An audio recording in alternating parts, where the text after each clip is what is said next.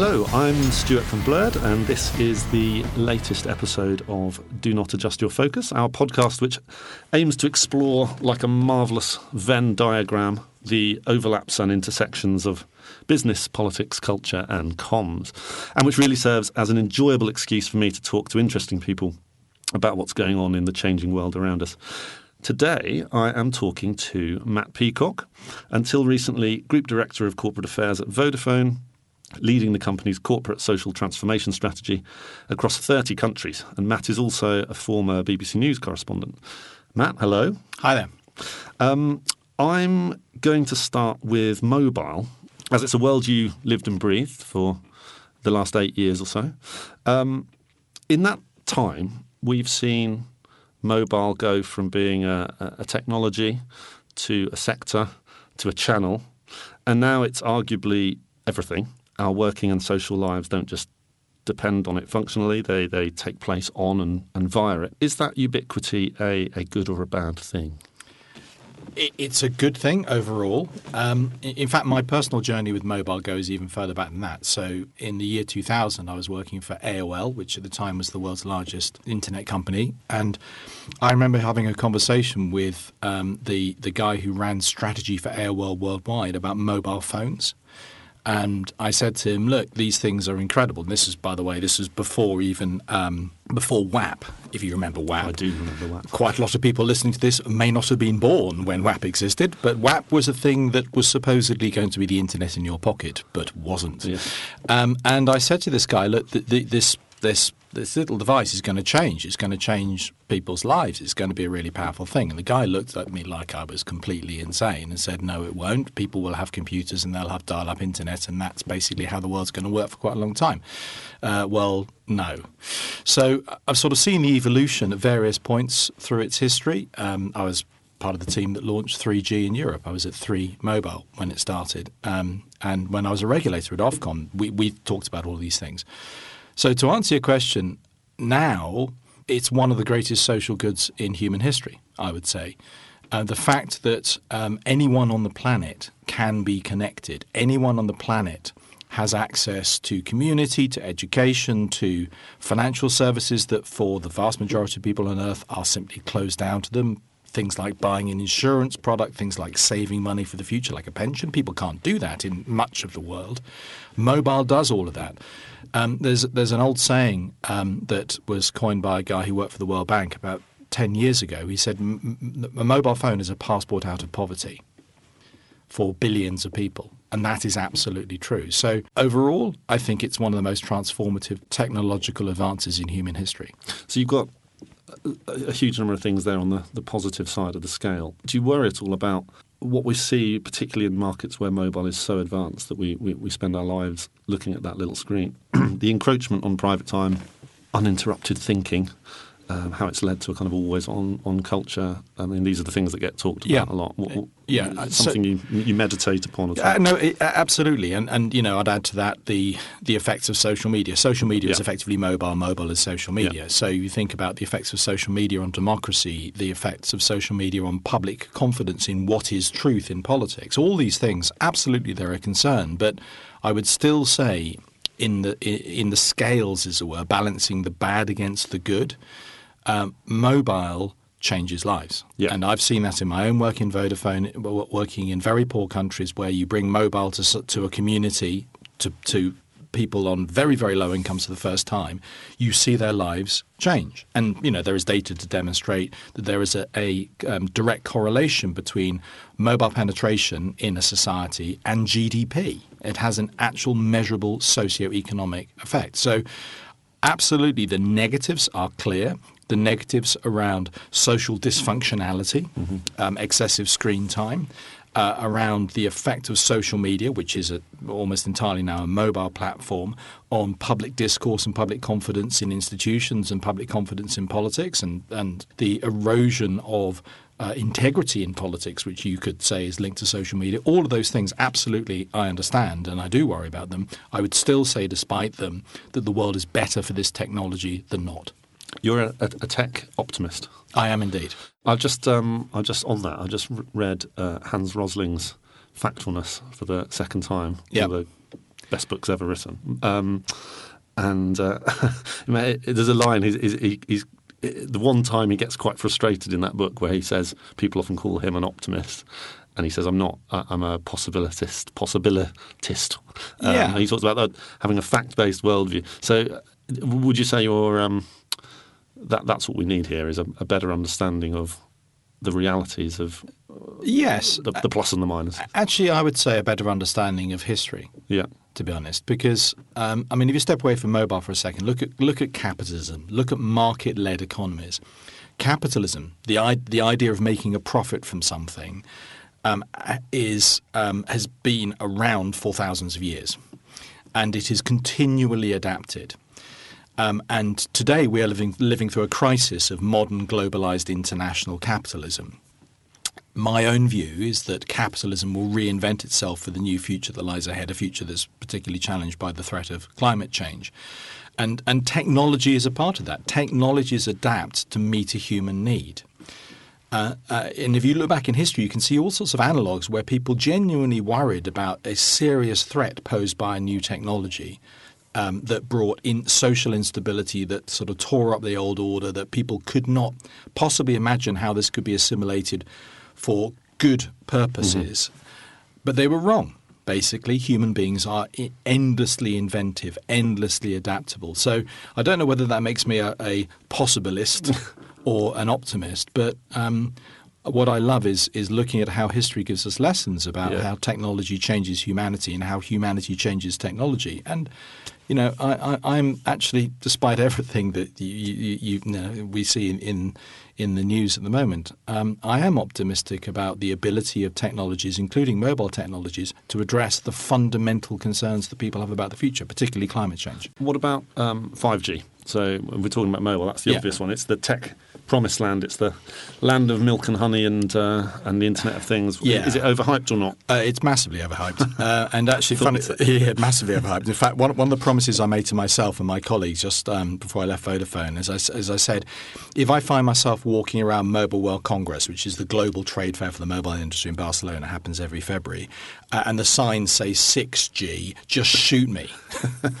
you know, just seriously put me out of my misery because the first time I went, it was 1G, except you didn't call it 1G back then, it was GSM. Uh, so I, have been through all the Gs. Yeah. um, and there's a, there's a very, very predictable pattern with all of them, which is that you know the hype starts about five years out and it's driven by the vendors, the people who make the equipment. Yeah, the guys who make the bits of kit that mobile operators use, including uh, the guys who make the handsets.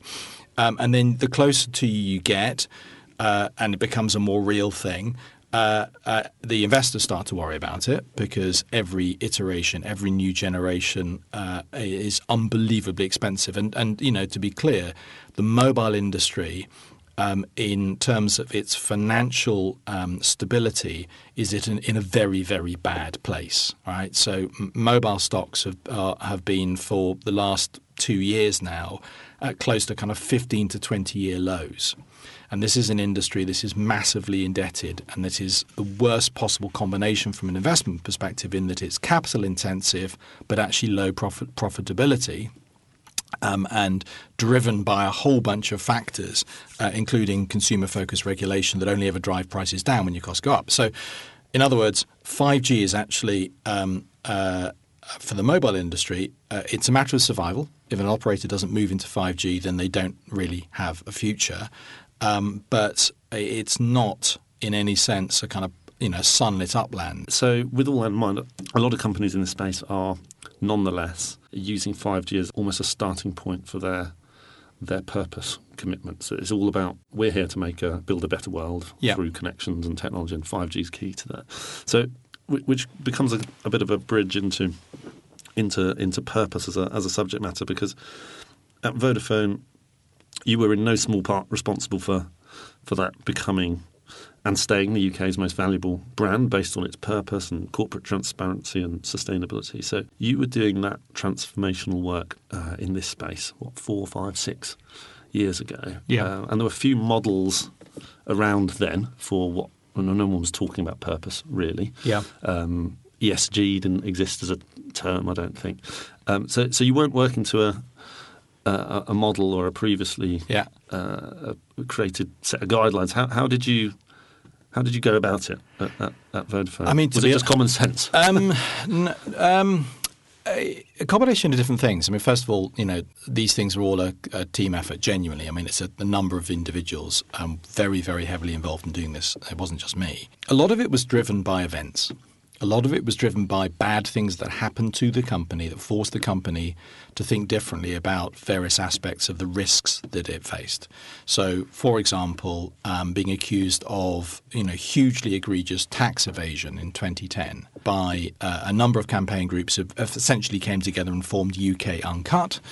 Um, who, in the eve- in the end, actually sort of more or less morphed into the global Occupy movement. So the company, a company that considered itself to be socially responsible, suddenly found itself accused of tremendous social irresponsibility. And that in turn led to a process within the business where we looked hard at what we were doing and what we were not doing around tax and decided the only way to actually address what we were being accused of was to, to launch what is now one of the world's leading tax transparency programs. And that in turn, that process in turn sort of created a chain of thinking within the business about, well, what, what are the other risks? That are existential for us in terms of public perception. Because ultimately, if we lose the trust of the public, then as a consumer brand, we don't have a business. Uh, what else worries people? And once you start that process, once you actually look at the business from the eyes of the people outside in the real world, rather than looking from the from within the business into your own business, which is ten, tends to be what happens with business. When you look at a, when you consider risk in business, the, the way companies generally approach risk assessment is they will think about all the bad things that can happen to them. It's very much an inward facing process.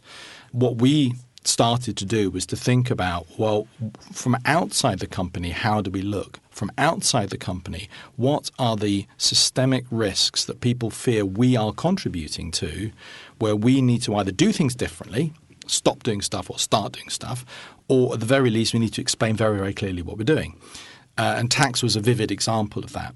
The second example that came along was digital human rights after after Snowden. So Edward Snowden's first stories, the very first story that broke, was about Vodafone. right. Yeah, not a lot of people remember this. No, I but, don't remember. But the very first story in the Guardian, the Süddeutsche Zeitung, and the New York Times, and various other papers who's, who um, uh, published this, focused on UK-based international telecoms companies illegally colluding with GCHQ to Wow. spy on millions of people worldwide. Well, there is really only one major UK-based international telecoms company.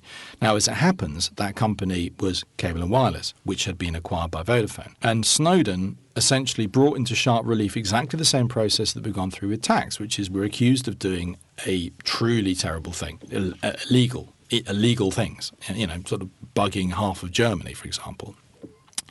And the only way we could address those allegations was by looking into ourselves and getting to the ground truth, finding out exactly what was happening and what wasn't happening, and creating a transparency program, uh, which eventually then morphed into a digital human rights program, again, one of the largest in the world.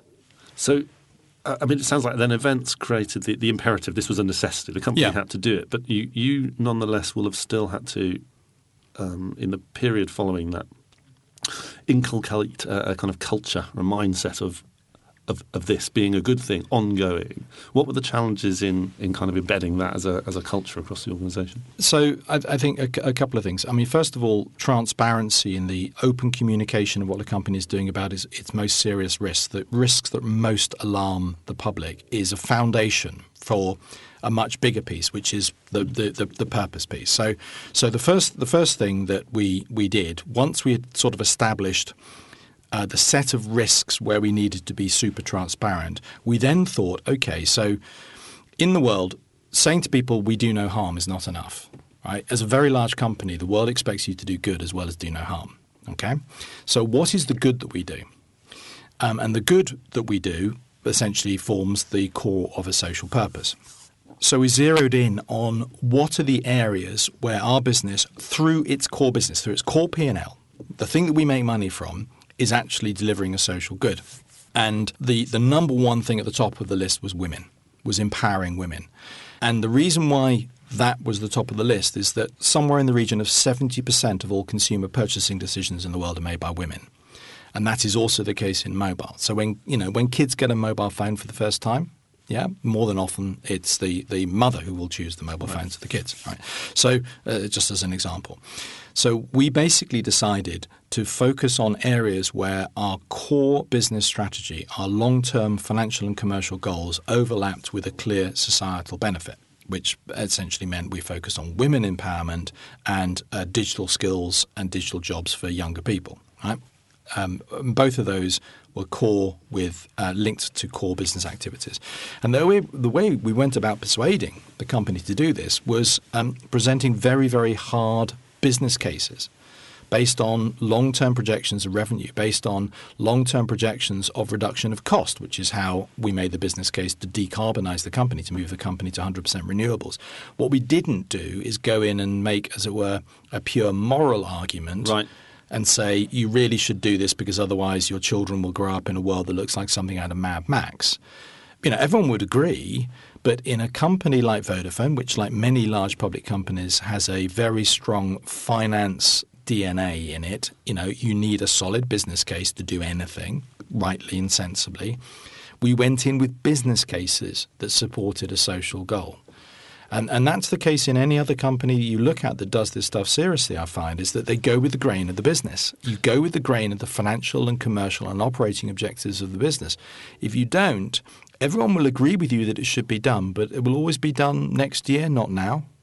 Yeah, and, and, and I think um, you know this is the big problem, isn't it? So many companies are not doing this seriously, and I'm, I'm visualising this kind of overlap between credibility, the actions you take in this yep. place, commercial rationale for it, why this is linked to our business strategy, as well as the moral imperative. But unless it's all three of those, and, and uh, I mean, there is so much kind of woke washing out there at oh, the moment. Uh, yeah. Does that that current bandwagonry frustrate you? It, it does. So um, it, it does a lot because ultimately, well, two things. First of all, it even further diminishes public trust in business um, right. which is already at a historic low.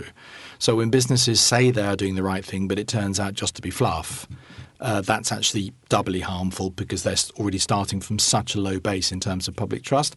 Um, uh, secondly, much more importantly, it means they're actually not fixing the things that have to be fixed.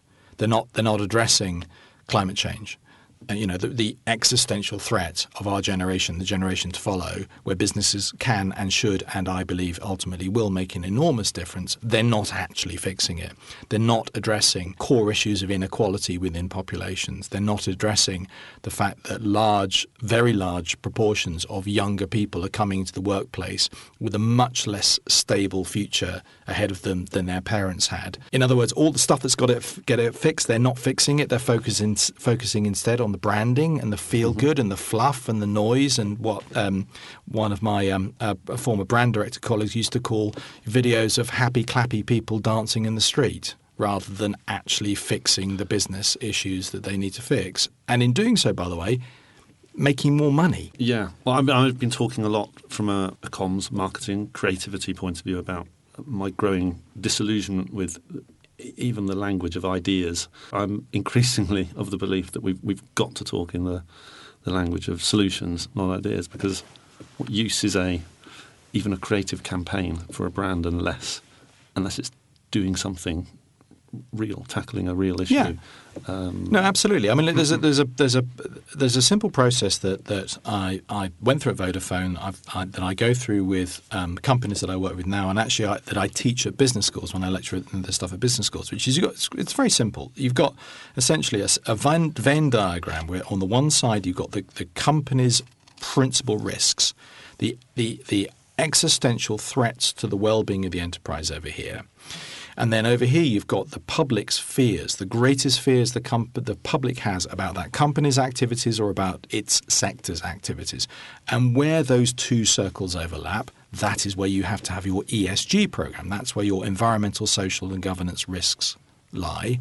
And that is where you have to be super transparent. So, for a mobile company, it's things like uh, supply chain transparency. There are tremendous human rights issues in the supply chain for, for um, technology companies. Think of you know Cobalt, think of the, the DRC, the child miners in the Congo, and so forth. Indeed, think of you know electronic components factories in China. Yeah. EMF, electromagnetic frequency. Does my mobile phone give me cancer? Mm-hmm. That's another one. tax is another one for all companies, but but um, mobile companies included. Uh, and digital human rights. Is my private communications private? What's your position on freedom of expression? Will you shut down vast areas of the internet if you're told to do so by by a government? Well, you have to by law if you're commanded to, but how transparent will you be about that process? So that's where you have the overlap that gives you your ESG focus. At the same time, there's a second Venn diagram, which is what are the opportunities for the company to grow? What are the opportunities that will define its future financially, commercially, strategically? That's one circle over here. And then the other circle is what are the greatest hopes that the public has for the future? What are the aspirations that the, the public has in general for what their kids are going to grow up into?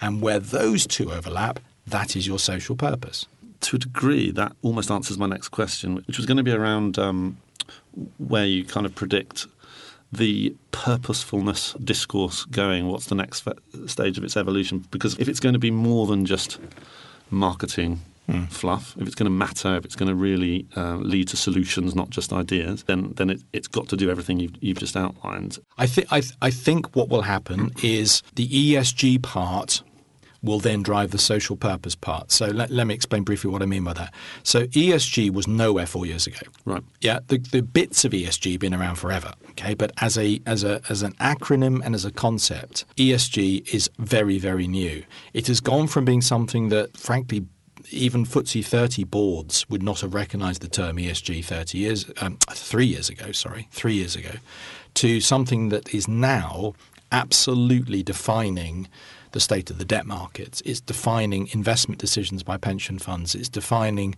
uh, whether or not private equity firms can actually raise finance to go off and buy something. And it's shaping every aspect of how modern global capitalism works.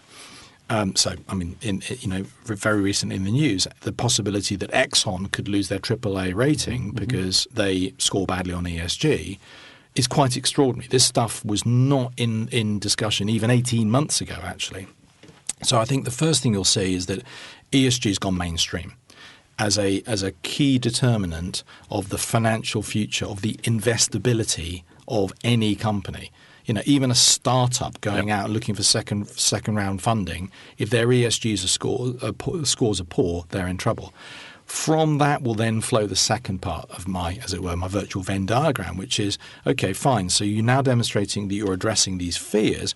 But what are you doing to make the world a better place? What's your proactive contribution? You know, the absence of a negative is not enough. Prove the positive. At which point, a board that isn't thinking hard about what's its actual social purpose, what is it, what does it exist for? They will face the same pressure I think within the next two to three years, maybe a bit longer, but I doubt it, that boards today are facing on ESG. Right. And, and it sounds like you, you, you're of the opinion that the pressure will still largely be coming from, in, in the first instance at least, that, that the investor community, the yes, know, that, yes, but the, the market, yeah, from the market. But, but the, I mean, the the investment community more generally. So, I mean, this is not just a public company issue. This is um, anyone who needs money to grow their business. Yeah. So this, you know, this is you know, it's, it's sort of unicorns downwards as well as public companies upwards. We're seeing huge sea changes even in the last few months. I mean, there was the CEOs of Fidelity and Alliance. So you got two of London's yeah. biggest fund managers making what I thought was a quite extraordinary intervention a week or so ago in the FT talking about the need to get away from an obsession with GDP and the primacy yeah, yeah. of shareholders. That's right. That, that's a yeah, direct well, quote. I think the FT called it a slightly surprising comment, and in, in, in their wonderful way. Yeah, I mean, so the, the US Business Roundtable, which is a kind of club for the top 140 US CEOs, uh, uh, effectively um, about four months ago rewrote the kind of the constitutional rules of that club and buried the notion of uh, the cult of shareholder value that, that really dates back to Milton Friedman and the Chicago boys in the 1970s. A complete reversal away from this idea that capitalism, that modern business, large um, company, public company businesses are all about shareholder value. That's all they're there for. Let society worry about what happens to to the the, the monies they generate their role is to create value for shareholders. That is being re- retreated from at great speed. And the, the Business Roundtable um, rewriting of their constitutional rules, their, their sort of the statement of principles that all companies should abide by, was a very important moment. Do you think we'll see that translate into into politics? I'm going to touch on politics later, but it's an obvious question here because it, it feels like it hasn't yet made a breakthrough in the West where you'd expect it to. You have people like AOC in the, in the states. Yeah. Um, we don't have anyone really similar here yet.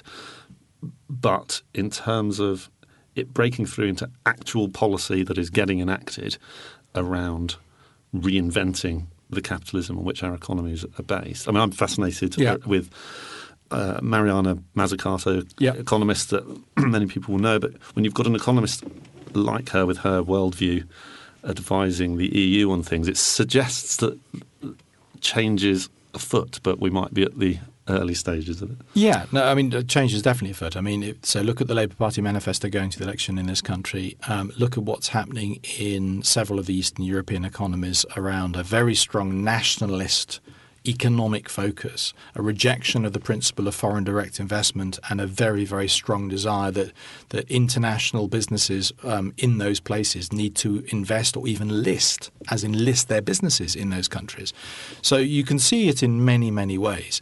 What all these dynamics have in common in, in countries with strongly populist leaders, who are uh, Brazil is another example, who are driven by a sense that the the current world order does not work for their populations. What they all have in common is a profound disdain for international business, whether they're on the left or whether they're on the right, like Bolsonaro. There's a real distrust of international business and a sense that international business has failed the populations of those countries. And that's why I say that, that the business leaders who pay attention to these things and who worry about these things, and there are many of them, are sort of grasping around for the thing they need to do that's different to address those very, very serious political risks that are on the horizon. So you are highlighting something that I've been feeling a while as well, which is that there's this sense that with populism and protectionism on the rise across across the world, nations are pulling up the drawbridge just when corporations are trying to be more global, particularly in the face of, of some of these immense global challenges that we're talking about. And there's an obvious tension there. Who who can best deliver solutions to a problematic world, governments or, or Ah, corporations? Well, the the honest answer is both and neither, which, which doesn't help provide an answer. I'd say it's two things. First of all, it's a bit of a race, really. You know, will business, will large businesses, will multinational corporations, and all sm- and, and smaller businesses beneath them, will they be able to reinvent themselves, reinvent the fundamental model that underpins how they operate quickly enough that they can actually head off this kind of tidal wave of angry populism that is transforming politics, uh, certainly across the across the rich world, but also actually across much of the developing and emerging world as well. Can they get there in time? Yeah. So that's kind of one big question. And secondly, the very significant threats to humanity that we see. Climate change is an obvious one, but it's not the only one. I would say antibiotic resistant pandemic is another one. Um, I would also say that the, the kind of tidal wave of youth unemployment that is beginning to emerge in many countries, um, including in developing world countries, is another serious source of anxiety. and, and fear about tech. I mean, of drawing a link Well, back to always because au- automation and. AI. Yeah, well, I mean, so when you consider that in a country like Egypt, um, you, I mean, no one knows the exact numbers because they're not really captured properly, but somewhere between you know a half and two thirds of all young people do not have a genuine fixed role in society that is economically active, and that is before AI really kicks in. When you when you look at that, when you look at unemployment in southern Europe, which is still a huge issue amongst young people, despite the fact that some of the southern European economies have come back um, re- relatively healthily from the global financial crisis, you know, um, what does the future look like? What does the future look like when uh, millions upon millions of the next generation of your own population have no reason to exist in economic terms? Yeah, just none. I mean, what kind of world do you need to build where that is the almost certain reality that is emerging? Uh, this is where our um, our shared tech optimism has to be allied to some practical practical solutions, right? To, Yeah. these questions are Yeah, so, in- so the funny thing is that actually climate change is the easiest one to solve. If you think about the sort of the, the the major threats to the future of humanity that lie ahead, you know, uh, humanity losing its sense of what's it for because so much of what we do can be replaced by silicon and algorithms, uh, disease, genuine, genuine fear of uh, new disease types, new pathogens um, that against which we have no defence in um, very, very densified populations that did not exist in this form only two generations ago. And then climate change. Climate change, actually, from a technology perspective, is the easiest to solve of, a- that, of that list. That's on the one hand a, a, a good thing, and on the other hand a slightly sobering thought. Well, I mean, dystopian the- vision. it- well, I mean, ge- genuinely, I mean, you know, mm. if I sort of, despite describing myself as a possibilist or, or even a tech optimist, the one that worries me most is what is the next generation of bright, capable, ambitious young people going to do in a world where there are really no jobs apart from a very tiny number of people who create the stuff, the coders, the inventors, the Yeah. innovators. That's the tiny, tiny subset, and you know the, the kind of the caring and creating roles. You know, there'll always be artists, probably, but what about everyone else? What are we for as human beings? It's the um, of all the sort of dystopian visions and all the things that actually business has to think about fixing. Because Yeah. to to uh, to pick up on your earlier question, is it business or is, is it government? Actually, quite a lot of this is business. Yeah. Yeah, businesses ma- need to make choices about uh, how they employ people, what they train them in, how how they structure their organisations, where they put their people, and so forth, that have societal consequences. Always have done. You know, do they, you know, do they close all their shops? Here's a simple real life real life um, dilemma for many businesses. If you're a, a consumer brand with a UK operation um, and you have like Vodafone, but there are there are others, um, and you have a very large customer base, you will have a shop on every high street in Britain. Um, but most of what you do now is online, and actually, people love online. People prefer speaking to a robot than speaking to a human being when they phone up because they've got a problem. Yeah. Because robots answer the phone immediately. Speech recognition software is pretty good. 90% plus of the time, they'll actually be able to work out what the issue is and solve it, and you're off the phone within two minutes, as or, opposed or, to being on a chatbot, which is even yeah, on a chatbot, it's Even even faster. even yeah, as yeah. opposed to being on hold for forty-five minutes to speak to someone in another country who can't understand what you're saying. Similarly, why you know why have six hundred shops when maybe I don't know large I don't know what the percentage would be now, but certainly north of sixty percent of your customers would ra- would would never go in your shop, and uh, an even higher proportion, given a choice, would never go in your shop. Why have shops? But if you don't have shops, the people who work in those shops, what do they do for a living? Where do they go? What happens to the high street if everyone makes the same choice? Yeah. So the, these are real today questions. These are not dystopian a generation from now questions. These are real questions, real dilemmas for businesses. what we're what we're getting to is the fact that there are some huge intractable problems, and there's going to have to be a lot of deep thinking and solution focused um, approaches brought to it. I, I worry that it, it, a lot of this stuff isn't getting talked about very much, and it, and it, it brings me on to the last thing I wanted to ask you about, which is which is around media. Actually, as someone who started their career in, uh, with the BBC on the flagship World at One program, and you've, you've reported around the world. What state do you think the media is? Are you still have you still got a passion for that that world? I, I still have still? a passion for it. Do you think we've, we've Yeah. journalism is in a good a good state? No, journalism is not in a good state. Certainly not professional journalism. So, professional journalism um, as a business model is in genuinely in crisis. It's been in crisis for quite a long time, um, and it's it's essentially kept alive by a relatively small number of wealthy benefactors, um, some of which are governments. Some of which are essentially legislative processes that provide funding, like the license fee in, in the UK. Some of which are the desires of uh, media owners to have a flagship news organization that they run at a loss. That it doesn't generate profits; it's loss making. But for those individuals running those companies, it matters that they have, for example, if you're Murdoch, it matters that you have the Times because in his bones, for all, you know all the criticisms that could be levelled at him, in his bones, Rupert Murdoch is a journalist. He believes in journalism even though journalism is loss making.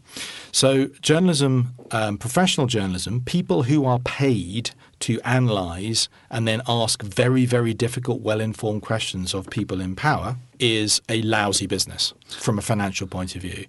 And my, my fear about it is that bit by bit, it's getting harder and harder for professional journalists to do what they need to do. So I do worry about that greatly because speaking as someone who's uh, passionate about human rights and I study human rights and I lecture on human rights and I've run a human rights program at Vodafone, freedom of media is the, is the tip of the spear. It's the first human right that goes. Uh, it's the first thing that happens when a state becomes less um, uh, focused on its obligation to protect human rights. Journalists can no longer be journalists, they can no longer speak freely. Where you have a diminishing freedom of media, not because the government are putting journalists in jail like they do in Turkey, but, sim- but simply because running a newspaper will bankrupt you, so you don't do it.